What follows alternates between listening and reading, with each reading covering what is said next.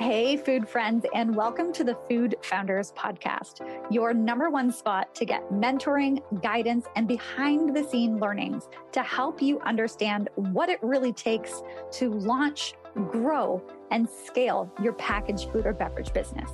On the show, you'll hear from food founders at various stages of growth, and you'll hear from me and my 14 years of packaged food and beverage experience. Each episode is packed with insights inspiration, and learning to help you on your food business journey. I'm your host, Ainsley, and this is the Food Founders Podcast.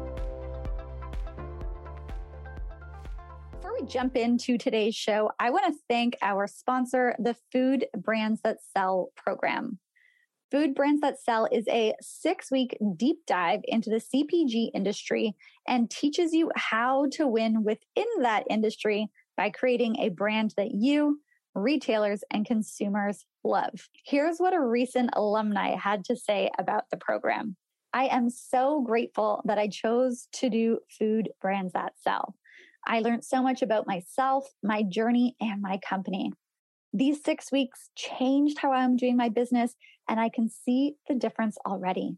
I no longer feel alone. If you aren't already on the wait list, hop on over to foodbrandsthatsellwaitlist.com or grab the link below to make sure that you are first to know when the program is accepting new students.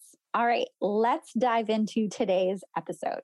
Hey, food friends, and welcome to the Food Founders Podcast. Today we're here with Chelsie Hodge of Blender Bites, your new favorite way that you're going to enjoy having smoothies in the morning, having fraps in the morning. It's going to change how you are enjoying your smoothies any mm-hmm. time of day. So Chelsie, welcome to the show. Thank you. Thanks for having me. Chelsie, could you open it up and just share with everyone what are Blender Bites? Sure. Yeah. So Blender Bites are a smoothie solution, I call it. It's a one step frozen puck uh, it contains your organic fruits and greens and whole food vitamins, everything that you'd want to add into a smoothie, functional ingredients like probiotics, lion's mane mushroom, collagen. So um, each flavor has a unique uh, functional ingredient in it.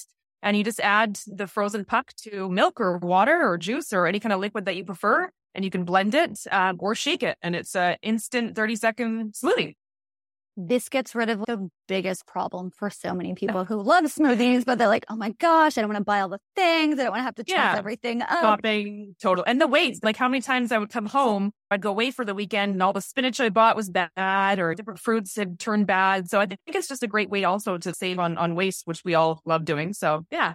Yeah. Great solution. Uh, absolutely. And how did you come about with this? Was it simply, hey, I'm making smoothies all the time and yeah. there's so much that goes into it or how did you land on this? Yeah i was actually working for a company called Vega at the time which is another big canadian success story. I was using their protein powder vegan protein powder making smoothies probably two three times a day and i don't really cook much so it was just like my go-to meal and i was like there's just got to be a better way. I was adding all my different ingredients. I had a small freezer in my apartment and my whole freezer was filled with like different fruit frozen fruits and things so I just thought there's got to be a better way. So I just started making my own smoothies. And then I had a red silicone muffin tin and I poured the ingredients into that and then threw it in my freezer. And the next morning I popped out this little frozen puck and I was like, wait a minute. It was light bulb moment, right? And I was like, that just saved me tons of time, tons of waste, tons of prep, tons of mess. My kitchen wasn't a disaster after. I actually took the idea back to the founder of Vega, Charles Chang, and he's like, you know, Chelsie, it's not a matter of whether you should do it, it's who's going to do it first. So I'm like, mm-hmm. okay, pioneering a brand new category, the easy smoothie category, we call it now. And it's Canadian retailers. You'll see a whole section now amongst the frozen fruits. You'll see this, these easy smoothie products. So pretty exciting to develop and pioneer a new category and create a, a product that saves time for millions of people. Yeah. I love the concept. It makes so much sense. Definitely a time saver for everyone. Yeah. And now talk to me about this. You're working at Vega. You had this idea. Were you yeah. tinkering with it in your kitchen as you're working there full time? Did you try to pitch it to them in terms of, hey, do you guys want to do something like this? What did that process look like? Yes, I you know I started developing it in my kitchen, looking at different things, and it takes a long time. It took me a couple years to really actually get it up and running because you have to develop the recipes, packaging. Where am I going to make it? I can't make it out of my kitchen, so finding a small little manufacturing plant that would actually allow me to use space on such a small scale to start. the first seed capital. How am I going to actually buy all these materials and things? So it took a couple years. But at that point, I was actually working for a different company and I was pretty honest with them. And I said, look, like I've always known that I wanted to be an entrepreneur. It was like a non negotiable for me since I was a little girl. This is my time to shine. I'm doing this. And they were so supportive of me working full time and then also building my company on the side. And I, you just, you have to bootleg for the first few years. There's no option around it. I didn't pay mm-hmm. myself for the first few years as well. Yeah. So I just got to work and my mom and my two aunts would come in every weekend. We found a little popsicle shop in North Vancouver that we rented out and that same red silicon muffin tin, I went out and bought like 3,000 of them and we were hand filling them every weekend, stopping at Whole Foods in the morning to buy like cases of bananas and hand mashing the bananas and oh, it was just crazy when I look back at it. So every weekend we were in there making product and selling to Whole Foods and Choices and some of the Save-On Foods, some of the bigger retailers in Western Canada from this little popsicle shop. So we did that for the first year and a half, two years. Started to get momentum amongst the retailers, more the nationals like the Sobeys, Loblaws. So at that point, we found a, a, manufacturing facility in Ontario that had major capacity. They're still manufacturing for us today.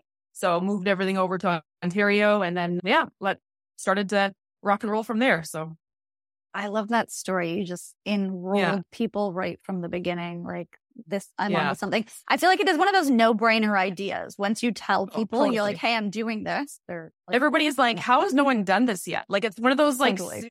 simple ideas that you're just, it's almost, it's so simple that people just don't even think of it. So I was just like, Hey, I mean, it works. So yeah, yeah, it's pretty incredible. And we still, you know, we don't use the muffin tins anymore, of course. We have molds and stuff, but it's still the same shape. I wanted to tra- stay true to the actual product. So it's still the same shape and the concept's the same. We've just gone through and upped, changed the formulations to like really perfect them over the last few years. I wanted the product to be able to be used just water. I don't want to have to add juice to make it taste good. Like with frozen fruit, there's not a lot of pop of sweetness with frozen fruit. So a lot of people have to add juice or something else, and that adds sugar. And I didn't want to have to do that. We use organic date to sweeten or, or organic apple to add that level of sweetness, and then allowing customers to just add water. So yeah, no, it's great. Eh, and moving from Vancouver production, you guys filling your muffin tins, and then which I love, material like full scale production here. Yeah. What was that process like? And I know you guys are in the US right now as well. It's in Canada yeah. and the yeah. US. So yeah. what does that expansion looked like for you in terms of a logistical perspective and then just yeah. even a, a, a, management of resources and time and energy and not being necessarily where the facilities are right away. Yeah. What did that look Definitely like? murder, especially the first few times, first few, few production runs. We had to do a lot of training and I actually brought my mom back over with me to help train the staff and get them up and running. And we're just so lucky we found a partner that was like really they're a pretty high level co-man. So they're able to streamline the process and really take my process and just make it better. But it's definitely a lot harder logistically. Vancouver to Toronto, and it's not a cheap flight. We actually finally just hired somebody that's based in Toronto that's uh, on the operations side so they can be at the plant every week if needed. So just really having that hands on experience there is, is really important, especially with quality, quality issues and different things. You want feet on the street, right? But it was tough. Before that co-man, we had actually found a, uh, another one in Ontario or in BC here. It was a more of a blueberry manufacturer that took on the project. And we were about two months away from launching national and some of the biggest retailers. And they called me on a Friday at five o'clock and said, you know what, Chelsie, we've changed our mind. We can't do it for you. So I had two months to find this other Ontario co-man. And at the time, I wasn't even looking outside of BC. So it was just one of those moments where you're just like, maybe this is a sign I shouldn't do this anymore and it's not meant to be, or it's a sign that, okay, you know what? It's just, let's just find a solution. And that actually, that, that whole thing that happened was a pivotal turning point for the company because then I found the Ontario group that has been with me now for five years and grown with me and still supporting me. So it was actually the best thing that ever happened to us. But you know, you almost look at it like it's, wow, is it a sign that I should quit this? But no, it's never a sign you should quit. Keep going. But you just gotta, you gotta pivot sometimes, right? Oh my gosh. Yeah. That must have been not a great phone call. oh yeah. Not fun. No, but it's, you got to roll the punches of entrepreneurs. It's just things happen. But I think it's also just reframing how you look at things. Okay, wasn't meant to be. There's something else that's better out there for me. And we happened to found it. Yeah. Got it. Yeah. That could have been a real blessing in disguise. Yeah. Was a real blessing in disguise. Yeah, Seems absolutely. like it was a really great partner right now. Yeah. Yeah, we are. So good. Yeah. And then talk to me about what it's been like expanding cross border, especially yeah. with a frozen product. Do you have production mm-hmm. facility down south? What is that yeah. like? Yeah, we were pretty lucky. Most retailers were like, okay, let's start small. Let's pick one geographical region, one state. Let's focus on a smaller chain.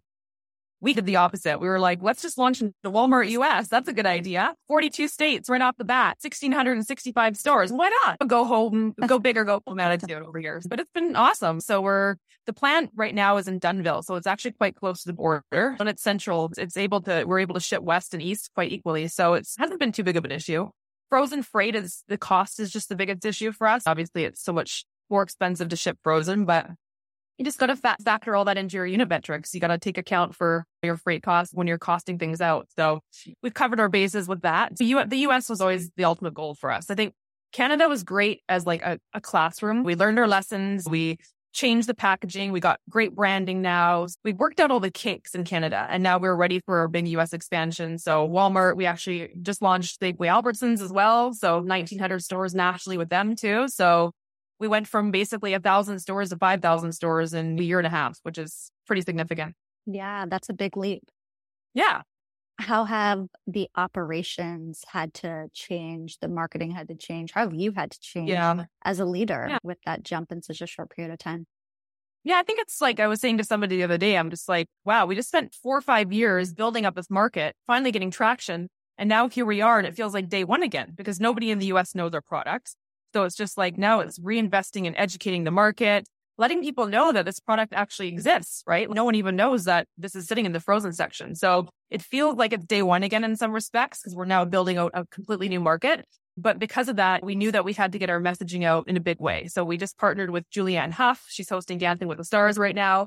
So she's like our celebrity face for the brand. So we've been doing a ton of content with her, which has been great, helping to get our story out there. So really getting creative on the marketing side, especially when you have a tight budget. It's, it's very lean times right now for CPG companies. So how can we do things that to get the message out in a big way without having to spend a ton of money? So it's been great working with her. But yeah, in terms of operations, being in the US, we're looking at setting up a, a plant in the US right now as well. So just trying to cut back on costs. So if we can ship from Colorado to our stores in California and Oregon, obviously it's going to be a lot cheaper than coming from Ontario, right? So just trying to focus on ways to streamline operations at this point.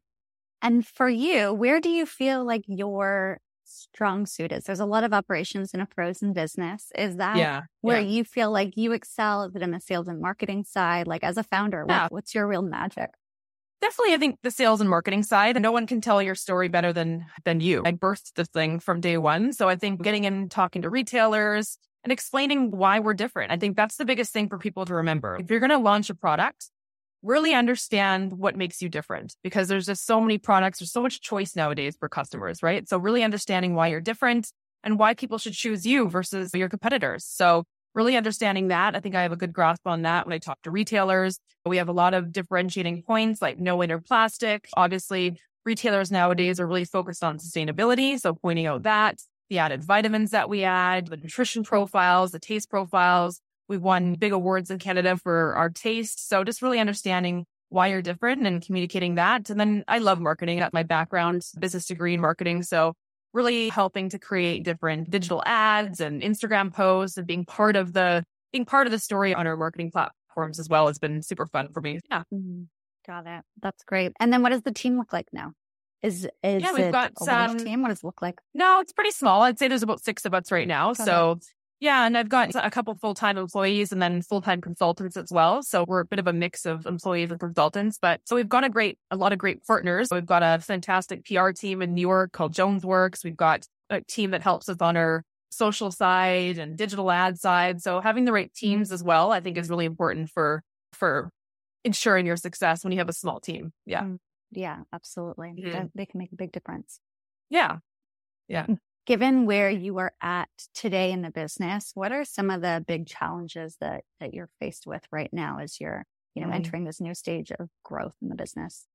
I'd say the biggest challenge for all of us right now is focusing focusing on profitability. Any of the big lenders, the banks, any kind of funds looking at you right now to invest are all looking at profitability. A couple years ago it was more about distribution, where like how many doors are you in? Now it's really about okay, how are you selling in those doors? So your velocities are super important, right? Profitability is super important. What are you doing to actually create a sustainable business versus just let's just throw tens of millions of dollars into marketing and see what happens? So times have really changed. So I think there's a lot of I saw a stat the other day. It's just like on on the on the smaller CPG companies that are failing, and it's just it's huge. Like they just can't get capital. So finding money right now is a huge challenge. And I think people underestimate how much money you actually need to start a food brand. They think they can start on 10, 20 grand, but it's no, it's in the millions. It takes a lot of money to build a food brand, especially in the US. It's just the population size is so huge. And then, yeah, like working on that profitability. But when your costs are through the roof, they've come down a little bit post pandemic, but it's still not back to where it, it was, especially on the freight side. Gas prices are still really high. When your costs go up, like, how do I still make money, but not have to reflect that back to the customer? Because if you're raising your prices, you're probably going to lose a lot of, a lot of sales. So it's a fine balance right now between supporting the company with capital and creating a sustainable company on your own. Yeah. And you started the business bootstrapping. Where are you at yeah. now? Do you have investors in the business? Are you guys looking for investors? Where where are you at right there? Yeah, we actually went public. So we we went public in September 2021 on the Canadian Securities Exchange. So and I did that. So it was definitely a move that we made. We were really young. Uh, it was early for us to go public, but we did it because we found a great family office of investors that were looking to add a plant-based deal to their portfolio. And at that time, we were not doing more than a million dollars in sales. So all of the food funds, the CPG food funds were saying, come back to me when you're profitable and you're doing five to 10 million in sales.